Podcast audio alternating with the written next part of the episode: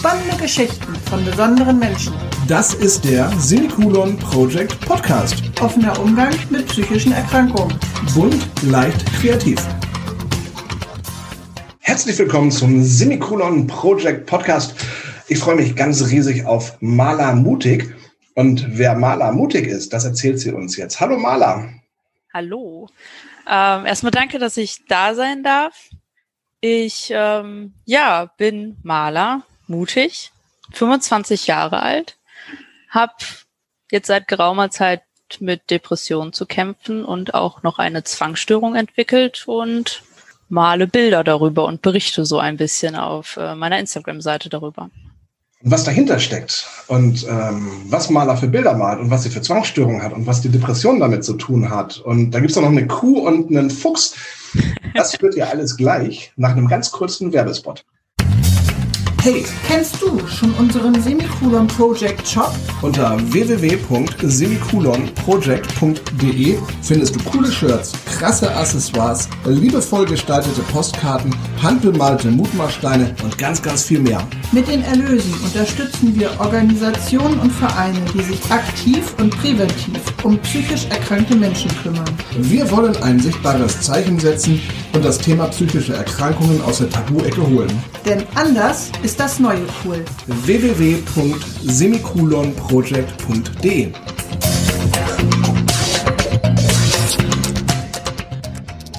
Ich habe dich getroffen, Maler, auf Instagram unter Maler-mutig zu finden. Und du hast zwei Haustiere. Cedric Zwang ist der nervige ja. und die Dora ja. Depression, das ist die träge Kuh. Ich finde das gut, dass du, dass du da so locker mit umgehst. Äh, war das schon immer so?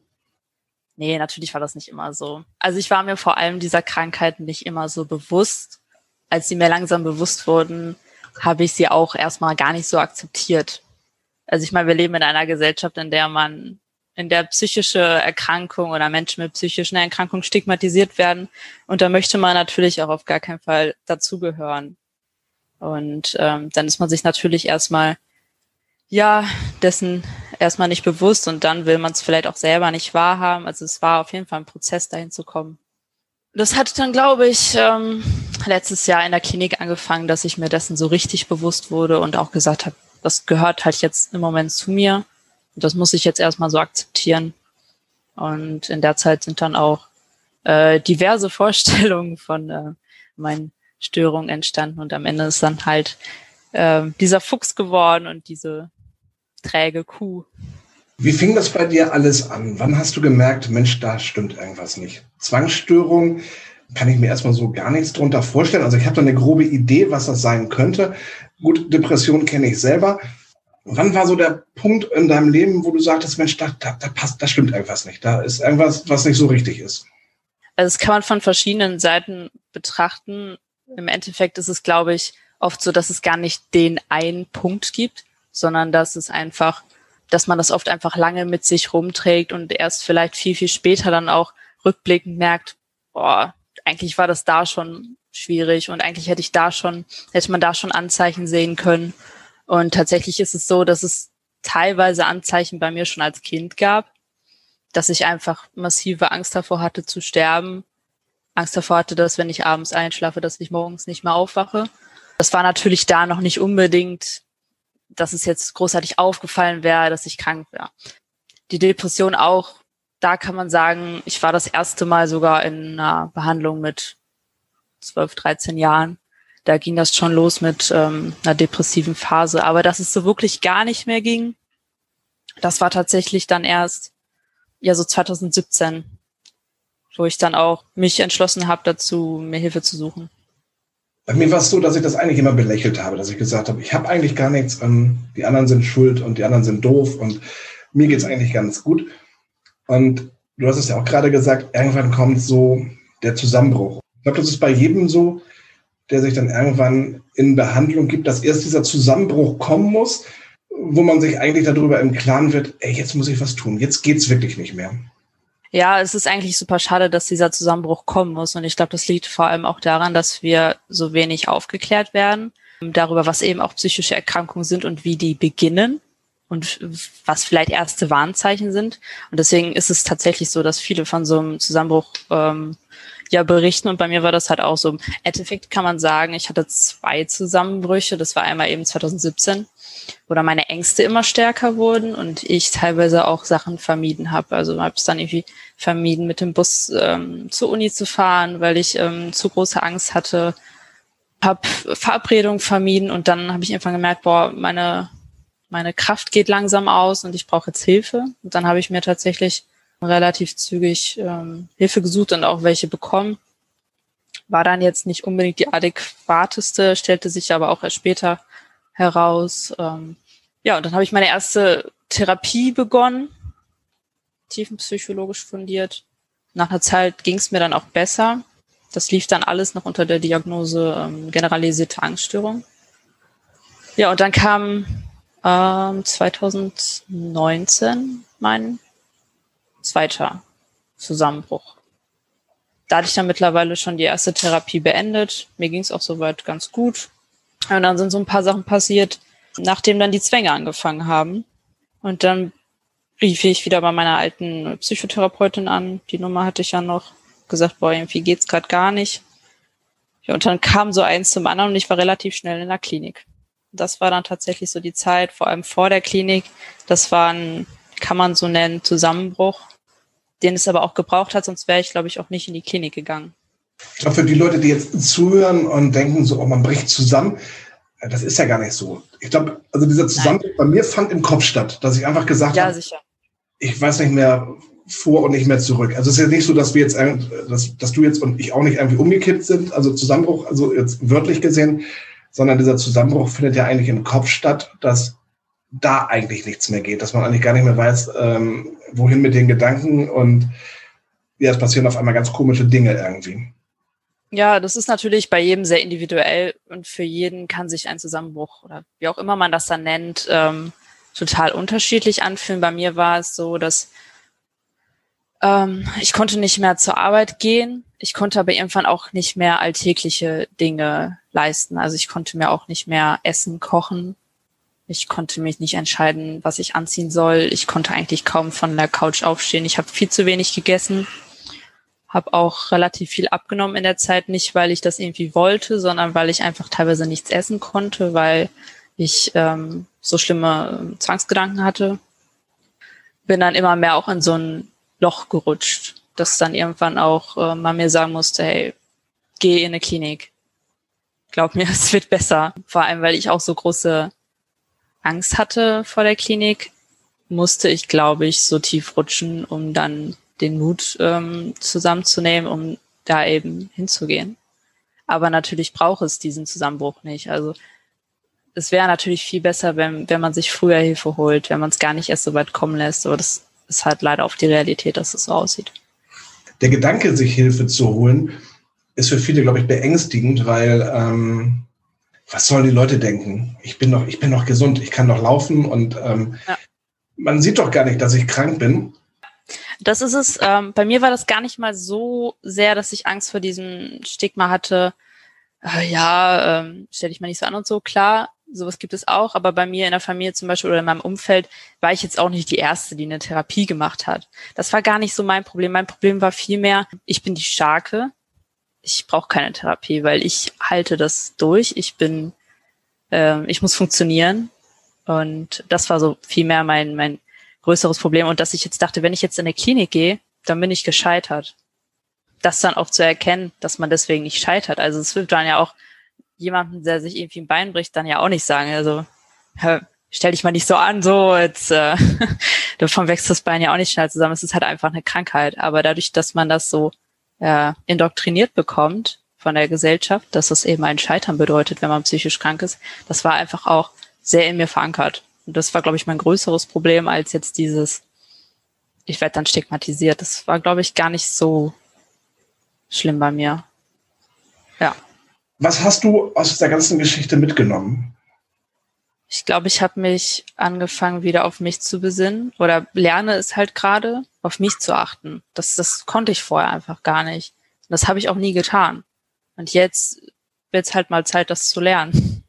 Und ich glaube, ohne das, ohne die Erkrankung hätte ich das vielleicht nie richtig erlernen können oder halt zu einem späteren Zeitpunkt, wenn ich dann, wahrscheinlich wäre es irgendwann darauf hinausgelaufen, dass, es, dass ich psychisch krank geworden wäre. Also ich lerne mich auf mich zu besinnen und auf mich zu hören und auf mich zu achten. Und ich glaube, das ist super wertvoll. Ist eine Selbstliebe entstanden? Noch nicht, aber ich arbeite dran. Lass uns über Zwangsstörungen sprechen. Ein Zwang ist ja zum Beispiel, dass wenn ich morgens das Haus verlasse, dass ich 20 Mal gucke, ob alle Fenster zu sind, ob, der, ob die Kaffeemaschine ausgeschaltet ist, ob die Wasserhähne abgedreht sind. Das ist eine mögliche äh, Ausprägung der Zwangsstörung. Es gibt zig Millionen. Dann klär uns doch mal auf, äh, was eine Zwangsstörung ist. Ui, okay, ich bin ja keine Expertin. Bei Zwangsstörung unterscheidet man auf jeden Fall unter zwei Ausprägungen. Das eine sind die Zwangshandlungen und das andere sind die Zwangsgedanken. Dann gibt es noch die Diagnose, dass man eben beides gemischt hat. Ich habe die Diagnose, dass ich eben beides habe. Das meiste, was man so kennt, sind, glaube ich, halt Zwangshandlungen. Also zum Beispiel sich die Hände übermäßig oft waschen, ähm, Dinge eine bestimmte Anzahl oft machen, also bei manchen spielen dann eben Zahlen auch eine Rolle. Immer wieder kontrollieren, also sowas wie Kontrollzwänge.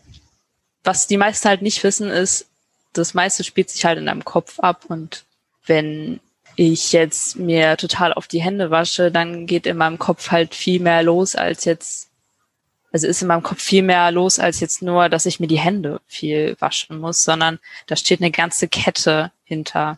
Es geht halt los, dass ich irgendwie einen aufdringlichen Gedanken habe den dann bewerte, ich dann ein negatives Gefühl habe, was ich aber nicht aushalten kann und deswegen muss ich dann diesen Zwang ausführen, damit dieses negative Gefühl neutralisiert ist. Aber das geht natürlich, das ist halt ein Rattenschwanz, geht halt wieder immer wieder von vorne los. Also dadurch, dass ich den Zwang dann ja beruhige, habe ich ja gleichzeitig ähm, den Gedanken, dass ich das machen musste, bestärkt und muss es halt immer wieder machen. Was sind das für Gedanken, die du dann, äh, die dann in deinem Kopf ähm, ablaufen?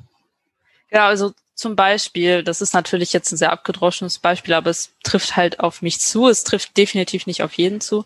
Ist jetzt, ähm, keine Ahnung, ich fasse eine Türklinke an. Und ähm, dann denke ich so, oh, ja, jetzt habe ich Keime an meiner Hand, ne? Beispielsweise. Vielleicht denke ich auch an eine gewisse Krankheit. Also jetzt im Moment ist es Corona. Es betrifft ja mit Sicherheit, mit Sicherheit auch viele ähm, Zwangserkrankte, mich auch. Und dann denke ich, okay, wenn ich damit jetzt, weiß nicht, sagen wir mal, ich fasse da jetzt irgendwie den Briefumschlag an, den ich dann meiner Oma geben wollte, dann wird die krank und dann stirbt sie wegen mir. Also das ist dann so eine richtige Kette, die sich halt im Kopf bildet. Das geht natürlich sehr viel schneller. Und dann denke ich so, oh, dann bin ich total der schreckliche Mensch und ähm, kriege halt direkt Angst es sind halt so verschiedene Gefühle, es muss irgendein starkes Gefühl sein. Bei mir ist es oft halt einfach Angst. Ja, dann wasche ich mir halt natürlich sofort die Hände, weil ich dieses negative Gefühl gar nicht ertrage. Oder denke, dass es, das ist zu schlimm für mich, das kann ich nicht ertragen. Der Clou ist natürlich, äh, natürlich kann ich das negative Gefühl ertragen und natürlich weiß ich auch, das geht irgendwann wieder weg. Aber bevor das abflacht, habe ich schon meinen Zwang gemacht, habe schon dagegen gesteuert, mich beruhigt. Mir geht's schlagartig besser und langfristig erhält das natürlich diesen, wenn ich was angefasst habe, muss ich mir die Hände waschen, diesen Zwang aufrecht, weil ich habe ja auch den immer wieder bestätigt. Natürlich ist nichts Schreckliches passiert, weil ich habe mir auch immer die Hände gewaschen. Was passiert, wenn du jetzt spazieren gehst oder ähm, im Supermarkt bist? Nehmen wir das Beispiel Supermarkt, das ist vielleicht ganz cool du gehst jetzt in den Supermarkt, ähm, dort musst du den Einkaufswagen nehmen. Das heißt, du fässt ja erstmal diesen Griff von diesem Einkaufswagen an, dann ja. ähm, schiebst du durch diesen Supermarkt, packst dann die Lebensmittel, die du brauchst, in den Supermarkt. Du fässt vielleicht auch mal äh, eine Verpackung an, weil du wissen willst, was da für Zutaten drin sind. Ähm, dann gehst du an die Kasse irgendwann, ähm, musst dann ja bezahlen. Das heißt, du nimmst deine EC-Karte, Kreditkarte oder dein Bargeld, was auch immer in die Hand fährst dann ja die Ware auch wieder an, um sie auf dieses Fließband zu legen, packst sie dann wieder in den Einkaufskorb, bezahlst dann, ähm, packst die Sachen ja ins Auto oder Fahrrad, Rucksack, wo auch immer hin. Ähm, das heißt, in diesem Prozess, der dann da stattfindet, dieses Einkaufen, hast du ja gar nicht die Möglichkeit, dir die Hände zu waschen. Ja, genau. Äh, ist jetzt auch nicht so, dass ich jedes Mal, wenn ich was anfasse, mir die Hände wasche, sondern man denkt natürlich dann mit der Zeit wird man dann auch, ja, sage ich mal, kreativer und man weiß dann schon, welche Bereiche jetzt dreckig sind, welche nicht. Und also das haben oft, oder das habe ich auch oft so erlebt im Austausch jetzt mit anderen Zwangserkrankten, dass man da eben unterscheidet in dreckig und sauber. Bei mir hat das noch ein paar Stufen. Und dann, wenn ich jetzt zum Beispiel im Supermarkt bin, weiß ich, da ist grundsätzlich alles dreckig. Ist grundsätzlich alles kontaminiert, kann man sagen. Das heißt, meine EC-Karte, die in meinem Portemonnaie sich jetzt gerade befindet und mein Portemonnaie, die sind sowieso auch schmutzig wie sonst was. Also in meinem Kopf natürlich. Und ähm, die Lebensmittel auch. Und wenn ich dann nach Hause komme, ähm, wasche ich mir natürlich die Hände. Auch äh, vor Corona hätte ich das gemacht. Ja, und die Lebensmittel sind da natürlich auch kontaminiert. Das ist dann zum Beispiel jetzt im Moment auch, ähm, habe ich eine Vereinbarung mit meiner ähm, Therapeutin, dass ich die Sachen anfasse und mir danach nicht die Hände wasche. Das sind Sachen, die muss man sich Stück für Stück abtrainieren, so wie man sie relativ schnell sich antrainiert hat. Das heißt, man unterscheidet dann zwischen dreckig und sauber. Ich würde jetzt nicht im Supermarkt was anfassen und mir dann ins Gesicht fassen. Oder zu Hause gehen und ähm, mein Bett machen danach. Wie ist es, wenn wir uns jetzt treffen würden? Würdest du mir die Hand geben? Also abgesehen von Corona? Ja, wenn ich denke, dass ich dich nicht mit meiner Hand gerade gefährde. Solche Situationen gab es auch schon. Okay. Das heißt, wenn ich eine, wenn ich eine dreckige Hand habe zum Beispiel, würde ich dir echt ungern geben. Das heißt, die dreckige Hand ist ja dann in deinem Kopf. Also die Hand ist ja wahrscheinlich. Genau, satt. ja, ja, genau. Aber dieser Gedanke, meine Hand ist jetzt dreckig, du könntest mir jetzt irgendwelche Bakterien übertragen oder was auch immer, das spielt sich dann ja im Kopf ab. Genau.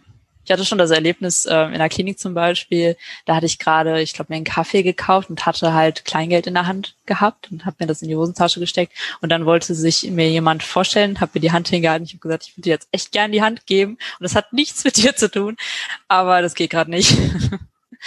ne, weil ich halt dachte, ich habe das Kleingeld gerade in der Hand gehabt, ey, ich kontaminiere den damit irgendwas, dann fasse er sich ins Gesicht und ich bin schuld daran und ah. Und so geht das dann. Man denkt relativ viel. Das meiste spielt sich echt im Kopf ab. Was passiert jetzt, wenn das Beispiel mit der, wo du das Geld in die Hosentasche gesteckt hast, der wollte dir jemand die Hand geben, du hättest ihm jetzt die Hand gegeben aus Reflex oder wie auch immer. Es gibt ja manchmal so Situationen, wo du jemandem eigentlich gar nicht die Hand geben willst, es aber trotzdem tust, weil er dir die Hand schon hinstreckt oder wie auch immer. Du hättest es jetzt getan. Was wäre dann passiert? Das wäre dann zum Beispiel eine Konfrontation oder eine Exposition. Also sowas könnte ich auch ähm, planen, dass ich sowas mache quasi, um mich zu konfrontieren ähm, dann wird natürlich erstmal meine Anspannung steigen. Also ich würde Angst bekommen. Vielleicht würde ich auch versuchen, mich im Kopf zu beruhigen, sagen, ja, okay, aber ähm, es ist ja normal, dass man Kleingeld anfasst und dann die Hand gibt. Das machen andere ständig. Da passiert auch nichts. Das wäre zum Beispiel so eine gedankliche äh, Beruhigung. Das müsste man dann zum Beispiel auch vermeiden, wenn man sich jetzt damit bewusst konfrontieren möchte. Und wenn man das jetzt aber nicht machen würde, man wird sich nicht beruhigen, man wird sich damit wirklich konfrontieren und die Anspannung steigt, irgendwann wird man merken, dass die Anspannung von alleine wieder abfällt. Weil das ist ganz normal. Unser Körper kann nicht dauerhaft Stresshormone ausschütten. Irgendwann hört die Angst von alleine auf. Das muss man erleben. Und danach, wenn man das dann merkt und wenn man das dann immer wieder macht und immer wieder merkt, okay, die Anspannung geht äh, wieder runter, dann kommt man irgendwann dahin, dass man diesen Zwang besiegt. Du hattest gerade von Expositionen gesprochen. Ich, ich leide an Angst- und Panikstörung kann das alles so ein bisschen nachvollziehen, was du jetzt gerade erzählst. Auch ich muss Expositionen planen, dass ich halt sage, ähm, ich gehe jetzt morgen Nachmittag um 15 Uhr zum Bäcker, kaufe mir dort ein Brötchen und gehe dann wieder zurück nach Hause. Und das ist dann eine geplante Exposition, so kann das ja aussehen. Das heißt, du planst auch Exposition, dass du zum Beispiel sagst, du gehst jetzt, keine Ahnung, irgendwo hin und gibst jemandem die Hand oder was wären dann so Themen bei dir, was eine Exposition betrifft? Das wäre natürlich eine gute Exposition. Das haben wir zum Beispiel auch in der Klinik ähm, viel gemacht. Oder ich sage, ich gehe jetzt irgendwo hin, fast irgendwie Türklinken an und streichel danach über mein Bett.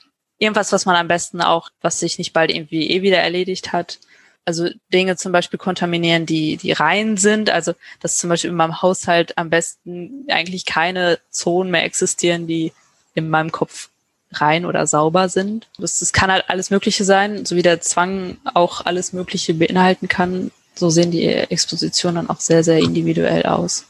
Ist es denn so, wenn du jetzt das Beispiel mit der, mit der Bettwäsche nimmst, dass du dann im Kopf diesen Gedanken hast, ich habe jetzt dieses Bettlaken oder die Bettdecke ähm, kontaminiert, ich muss jetzt das Bett neu beziehen.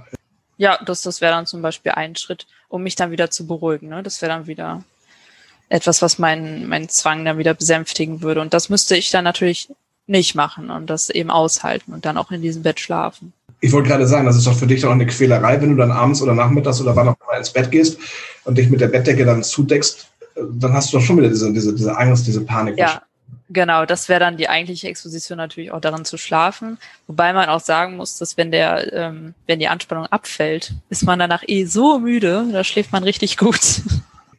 Kannst du dann diese Zwangsgedanken, die du hast, sind dann irgendwo vergleichbar mit der Angst, und Panikstörung, die ich habe. Das ist also ähnlich irgendwo, dass ich zum Beispiel sage, ich habe Angst oder äh, Panik, ähm, einkaufen zu gehen. Und so hast du deine Zwangsgedanken. Das ist im Endeffekt, ist es ja irgendwo dicht beieinander, das Thema, oder?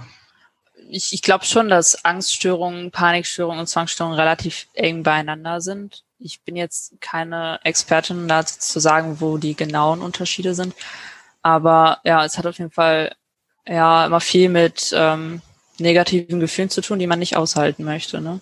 Genau, mir ist es ja bei der Angst und Panik genauso, ja. Ja, da muss man natürlich noch sagen, dass bei der Zwangsstörung nicht unbedingt immer nur um Angst geht. Das ist bei mir ein ziemlich, ähm, ja, ziemliches Thema, aber das kann theoretisch auch ein anderes Gefühl sein. Eins, was halt als negativ empfunden wird. Kannst du dir erklären, wo das herkommt bei dir? Also ich glaube, ich habe immer viel auch ähm, so an, an Tod und, und Leid auch mitbekommen in meiner Geschichte. Und das war also schon immer ein zentrales Thema. Also Ge Krankheiten spielten bei mir schon immer ein gewisses Thema, eine gewisse Rolle. Und ähm, tja, warum es jetzt genau der Zwang geworden ist, man hat, man hat so gewisse Anteile, ähm, ich habe einen gewissen Anteil am Perfektionismus, dass alles äh, immer perfekt und, und, und äh, gut genug sein muss. Das spielt auf jeden Fall auch mit rein. Spielen super viele Dinge mit rein. Und dann gab es dann auch noch bei mir so eine relative ja, Schlüsselsituation, dass mein ähm, Freund ins Krankenhaus gekommen ist. Und das war, glaube ich, so einer mit der Auslöser. Man unterscheidet jetzt zwischen Ursachen und Auslösern. Ich glaube, meine Ursachen, so genau kann ich die nicht benennen. Aber ein Auslöser war auf jeden Fall, dass mein Freund ins Krankenhaus gekommen ist. Wie gehst du jetzt in der Gesellschaft damit um, wenn du jetzt ähm, bei Freunden eingeladen bist oder in der Uni oder im Krankenhaus? Oder wie gehst du damit um? Redest du offen drüber und sagst, ich habe äh, Depressionen und Zwangsstörungen? Ähm, klärst du auf oder ähm, ist es dann so, dass du es verheimlichst und sagst, oh, hoffentlich sieht das keiner? Also meine Freunde und meine Familie wissen eigentlich alle von meinen Krankheiten. Und in der Öffentlichkeit braucht es ja eigentlich niemanden zu interessieren. Das, man sieht es mir ja auch nicht an. Okay, also außer wahrscheinlich meine Hände, die sehen manchmal echt nicht so gut aus. Ich glaube, an sich bin ich jemand, der ungerne Dinge verheimlicht, weil ich mir denke, dass ähm, ach, ist dann auch einfach nur anstrengend und wenn man eine Zwangsstörung hat, denkt man sowieso schon sehr viel den ganzen Tag. Da brauche ich nicht auch noch die ganze Zeit drüber nachzudenken, wie ich jetzt am besten meine Zwangsstörung verheimliche. Deshalb bin ich damit schon immer relativ offen umgegangen. Also sowohl meine Familie als auch meine Freunde wissen das und werden auch über Neuigkeiten unterrichtet. Und ähm, ich denke, eigentlich möchte ich ja auch dazu beitragen, dass wir in unserer Gesellschaft offen dafür werden, dass wir da ein Auge für haben. Und deshalb möchte ich natürlich auch dazu beitragen. Und ich habe ja mein äh, Instagram-Profil, da bin ich zwar anonym, aber da möchte ich natürlich auch ein bisschen was dazu beitragen, dass ähm, da mehr aufgeklärt wird. Und ich bin immer, ich sage immer, fragt, bitte, bitte stellt Fragen. Ich gehe ja nicht raus und erzähle, ja, übrigens, ich habe eine Zwangsstörung und dies und das und jenes. Aber ähm, wenn Menschen sich dafür interessieren, bin ich immer super dankbar, wenn die Fragen stellen. Es ist ja auch schwer, Hilfe zu bekommen. Das heißt, du kannst entweder zu einem Therapeuten gehen, ähm, wo es momentan wahnsinnig schwer ist, irgendwie einen Termin zu kriegen, oder du gehst halt in die Klinik, was im Endeffekt genauso schwer ist, einen Termin zu kriegen. Und von daher finde ich es eigentlich total cool, ähm, ja, sich auszutauschen mit, mit Gleichgesinnten, ähm, so wie du es ja auch gerade erzählt hast, dass es Sinn macht oder dass Leute oder Menschen dich anschreiben können und sagen, hey, ich habe da ein Problem, Maler, kannst du mir helfen? Oder kannst du mir einen Ratschlag geben? Oder ähm, und das versuchen wir ja auch mit dem Semikolon Project, dass wir sagen, okay, ähm, wir können keine Krankheiten heilen, aber wir können irgendwo einen, ähm, eine Basis bilden, also ähm, wo wir uns austauschen können. Und das finde ich eigentlich ganz, ganz wichtig. Ja, ich werde auch tatsächlich immer relativ viel angeschrieben von verschiedensten Menschen, ob das jetzt Angehörige sind oder Menschen, die bei sich selber eine Zwangsstörung vermuten. Ich muss dann natürlich auch die immer ein bisschen bremsen und sagen, hey Leute, ich bin keine Expertin.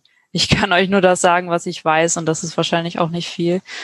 Aber nichtsdestotrotz bin ich immer froh, wenn mich Leute anschreiben und ich denen irgendwie weiterhelfen kann und denen sagen kann, hey, da und da gibt's vielleicht ähm, die und die Nummer, da kannst du mal fragen. Du hast es ganz oft gesagt, Mara, dass du keine Expertin bist, aber ich finde, dass, dass wir auf unserem Gebiet Experten sind. Weil ich glaube, selbst ein Therapeut, der den ganzen Kram einfach mal studiert hat, der weiß ja gar nicht, wie sich das anfühlt. Der kennt das Ganze ja nur aus der Theorie. Und, und, und wir haben es ja live miterlebt oder wir erleben es ja jeden Tag live mit, wie sich das anfühlt, äh, eine Zwangsstörung, eine Panikstörung, eine Angststörung, eine Depression, was auch immer zu haben. Und ich glaube schon, dass wir Experten auf diesem Gebiet sind, weil wir ja viel darüber berichten können, was eigentlich passiert im, mhm. im, äh, im Kopf, im, im Körper, ähm, wie auch immer. Ja, wir sind halt Experten für unsere eigenen Erkrankungen. Nichtsdestotrotz sind die ja total individuell und mich regt das manchmal so ein bisschen auf. Ich weiß noch, als ich ähm, gerade ganz frisch in Therapie war und dann andere Leute gesagt haben, ja, ich weiß ja, wie das ist. Und ich dachte mir nur so, nee, eigentlich nicht. Also ich weiß auch nicht, wie es bei dir ist und du weißt es nicht, weißt nicht, wie es bei mir ist. Es ist halt super individuell. Und deswegen sind wir natürlich irgendwo Experten. Wir sind auf jeden Fall Experten für unsere eigenen Erkrankungen. Aber ich glaube, man kann das gar nicht so fassen. Ich glaube, psychische Erkrankungen sind halt so, so sehr individuell und es ist manchmal auch super schwierig, die in eine Diagnose zu fassen. Ich glaube, deswegen gibt es auch oft so ja, falsche Diagnosen oder so viele Diagnosen. Es haben ja auch viele mehrere Diagnosen und da ist man dann einfach, man weiß wahrscheinlich nie gänzlich, wie sich der andere fühlt, aber man kann sich sicherlich ein bisschen besser reinfühlen, wenn man selber betroffen ist. Das stimmt schon. Ja, mit den, mit den Diagnosen hast du recht. Das ist also nicht, dass du nur eine Diagnose kriegst. Also ich hatte jetzt, glaube ich, ich war letztes Jahr stationär unterwegs. Ich glaube, ich habe fünf Diagnosen bekommen, wo ich dann dachte, okay, gut. Ich glaube, die, die Therapeuten oder anders. Du hast ja, du hast ja ganz viele Anteile irgendwo. Der eine Anteil sagt, es ist depressiv, das andere ist eine, eine Störung, das andere ist vielleicht was auch immer. Und diese ganzen psychischen Krankheiten greifen ja irgendwie ineinander. Hm. Eine Depression bringt vielleicht auch eine Angst oder eine Zwangsstörung mit, vielleicht auch eine Borderline-Störung, eine Persönlichkeitsstörung. Das ist ja alles eng beieinander irgendwie. Was du ja auch schon sagtest, dass eine Zwangsstörung ja auch, ja, irgendwo auch eine Angststörung oder eine Panikstörung sein kann das geht oft miteinander einher, ne? Ja. Man spricht ja da auch von der Komorbidität, also dass ähm, ja viele mit Zwangsstörungen zum Beispiel haben dann irgendwann auch zwangsläufig eine Depression, einfach weil sie nichts mehr machen können, was ihnen Spaß bereitet und ähm, das dann dahin führt. Da muss man natürlich dann ein bisschen gucken, was war jetzt zuerst da. Viele einzelne Teile von vielen verschiedenen Erkrankungen finden sich dann auch in der jeweiligen anderen Erkrankung wieder. Du bist ja hingegangen und hast gesagt, du hast dir zwei Haustiere angeschafft. Äh, Cedric, ja. das ist der nervige Fuchs und Dora Depression, das ist die träge Kuh. Ich finde es sehr schwer, das zu akzeptieren, dass ich vielleicht vor zwei Jahren noch alles machen konnte und jetzt auf einmal nicht mehr. Wie war das bei dir irgendwie, dass du die Krankheit oder dass du so weit gegangen bist und hast gesagt, okay, die Krankheit, die gehört jetzt zu mir. Ich muss mich jetzt, ich muss mein Leben ein bisschen umstellen. Das ist nicht mehr so, wie es mal war. Ähm, aber irgendwie gehört sie zu mir. Wie hast du das geschafft? Ist die Frage, ob ich das überhaupt so geschafft habe. Ich glaube, das ist eher ein Prozess und etwas, woran man sich immer wieder erinnern muss. Ich glaube, ich bin auch zwischendurch immer wieder an dem Punkt, wo ich sage, boah, gar kein Bock, so psychisch krank zu sein. Warum kann ich eigentlich einfach alles wieder normal sein und mir ist es alles viel zu anstrengend und äh, so. Aber ähm, es ist halt ein, immer wieder ein Prozess, dass man sich immer wieder sagt, hey, das ist im Moment so, diese Krankheit gehört zu mir im Moment. Ich arbeite dran, dass sie weniger Einfluss auf mein Leben bekommt. Aber wenn ich da jetzt auch noch Energie rein investiere, mich da noch, auch noch so gegen zu wehren, gegen, gegen die Tatsache, dass es nun mal im Moment so ist, dann ähm, habe ich gar keine Energie, die Krankheit zu bekämpfen. Also versuche ich einfach, das so zu akzeptieren und gleichzeitig was ich halt jetzt auch viel gelernt habe, zu erkennen, dass das aber nicht Teil meiner Persönlichkeit ist. Meine Persönlichkeit ist irgendwo tief in mir vergraben und eigentlich ganz anders als äh, Dora und Cedric. Redest du mit den beiden? Ja, soweit ist es noch nicht gekommen. also ich rede, ich rede manchmal schon auch mit mir selbst oder, oder ärgere mich dann wieder darüber, dass ich ihnen einen Zwang nachgegeben habe oder rede mit meinen negativen Gedanken, die mir schon wieder irgendwie sagen, dass ich ähm, total kacke bin. Das schon. Ähm, an sich hilft mir diese Darstellung der beiden eher eben zu sagen, okay, das sind meine Krankheiten, aber das bin nicht ich. Ich glaube, da hat mir diese Darstellung am meisten geholfen. Sag mal, Mala, wenn da draußen jetzt jemand ist und sagt, oh, ich, ich habe auch Probleme, ich, ich, ich weiß auch nicht, was ich machen soll. So wie es jetzt ist, kann es nicht mehr weitergehen. Was, was rätst du denen? Was würdest du denen mit auf den Weg geben? Hilfe holen und äh, nicht erst warten, bis es noch schlimmer wird. Äh, es wird wahrscheinlich noch schlimmer werden, aber bis dahin muss es nicht kommen. Man kann rechtzeitig sich Hilfe holen. Und wenn man glaubt, ja, ist das jetzt eine psychische Erkrankung? Ist es denn überhaupt behandelbar? Andere Menschen, bla bla bla. Ist total egal. Diese Fragen kann einem äh, eine Psychotherapeutin oder ein Psychotherapeut beantworten die sind dafür ausgebildet und ähm, schlimmstenfalls, was ich noch nie gehört, gehört habe, passiert es, dass sie sagen, ja, nee, braucht nicht behandelt werden. Habe ich noch nie gehört, aber das wäre das Schlimmste, was passieren könnte, deswegen einfach machen.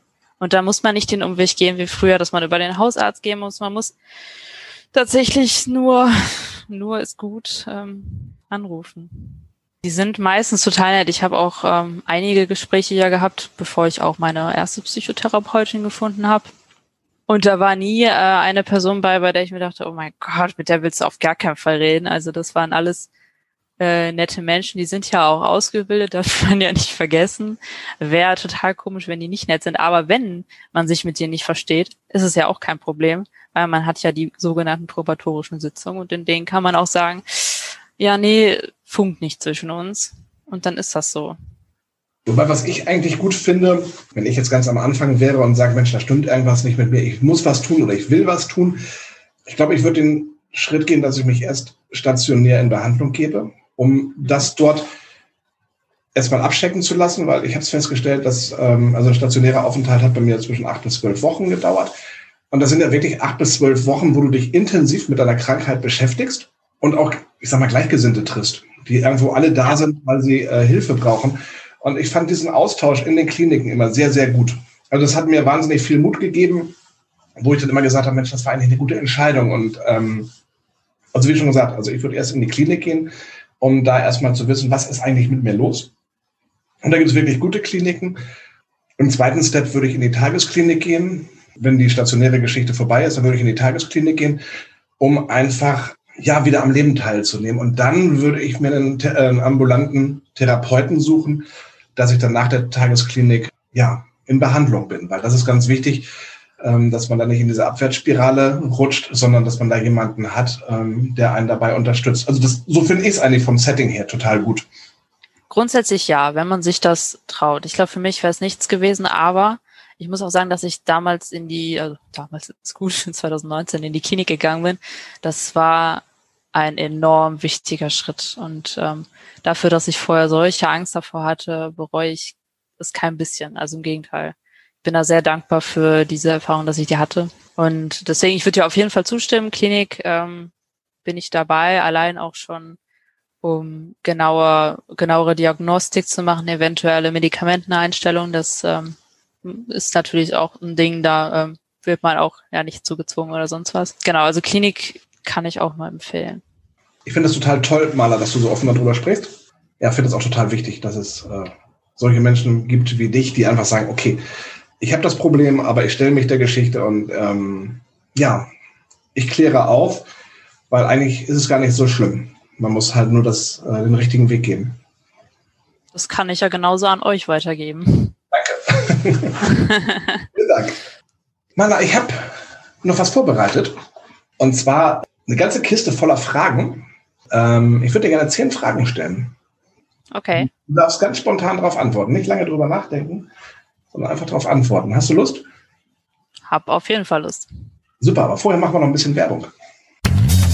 Hey, kennst du schon unseren Semikolon Project Shop? Unter www.semikolonproject.de findest du coole Shirts, krasse Accessoires, liebevoll gestaltete Postkarten, handbemalte Mutmachsteine und ganz, ganz viel mehr. Mit den Erlösen unterstützen wir Organisationen und Vereine, die sich aktiv und präventiv um psychisch erkrankte Menschen kümmern. Wir wollen ein sichtbares Zeichen setzen und das Thema psychische Erkrankungen aus der Tabu-Ecke holen. Denn anders ist das neue cool. www.semikolonproject.de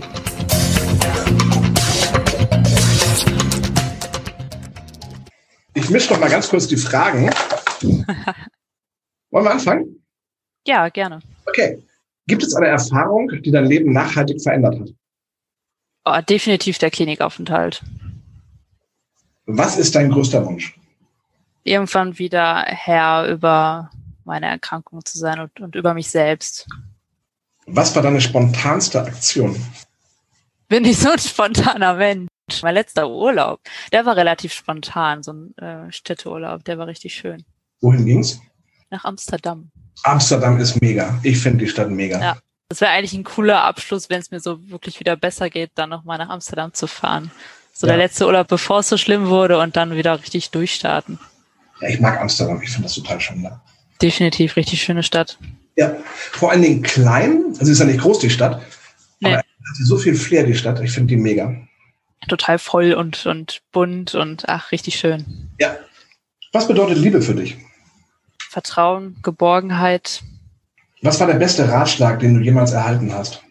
Ich würde auch tatsächlich sagen, in die Klinik zu gehen und es, und es durchzuziehen. Wie oder womit kann man dich am besten beeindrucken? Mit Kunst. Aller möglicher Form von Kunst. Und was bringt dich zum Lachen? Richtig stumpfe Memes auf Instagram. Was darf in deinem Kühlschrank auf keinen Fall fehlen? Allerlei Gemüse. Welche Musikrichtung magst du am liebsten? Gibt es keine. Ich höre super viel Musik und da gibt es keine Musikrichtung. Ich höre alles Mögliche außer Schlager. Und äh, was war deine verrückteste Begegnung? Ich glaube, ähm, da gibt es einige, wenn man erstmal so in diese Welt der psychisch Kranken eintaucht und dann lernt man die verrücktesten und auch die besten Menschen kennen, glaube ich. Da gab es so einige verrückte Begegnungen, die aber auch wahre Freundschaften hervorgebracht haben. Mala, ich bedanke mich ganz, ganz herzlich für unseren Talk. Ja, ich mich auch. Hat viel Spaß gemacht.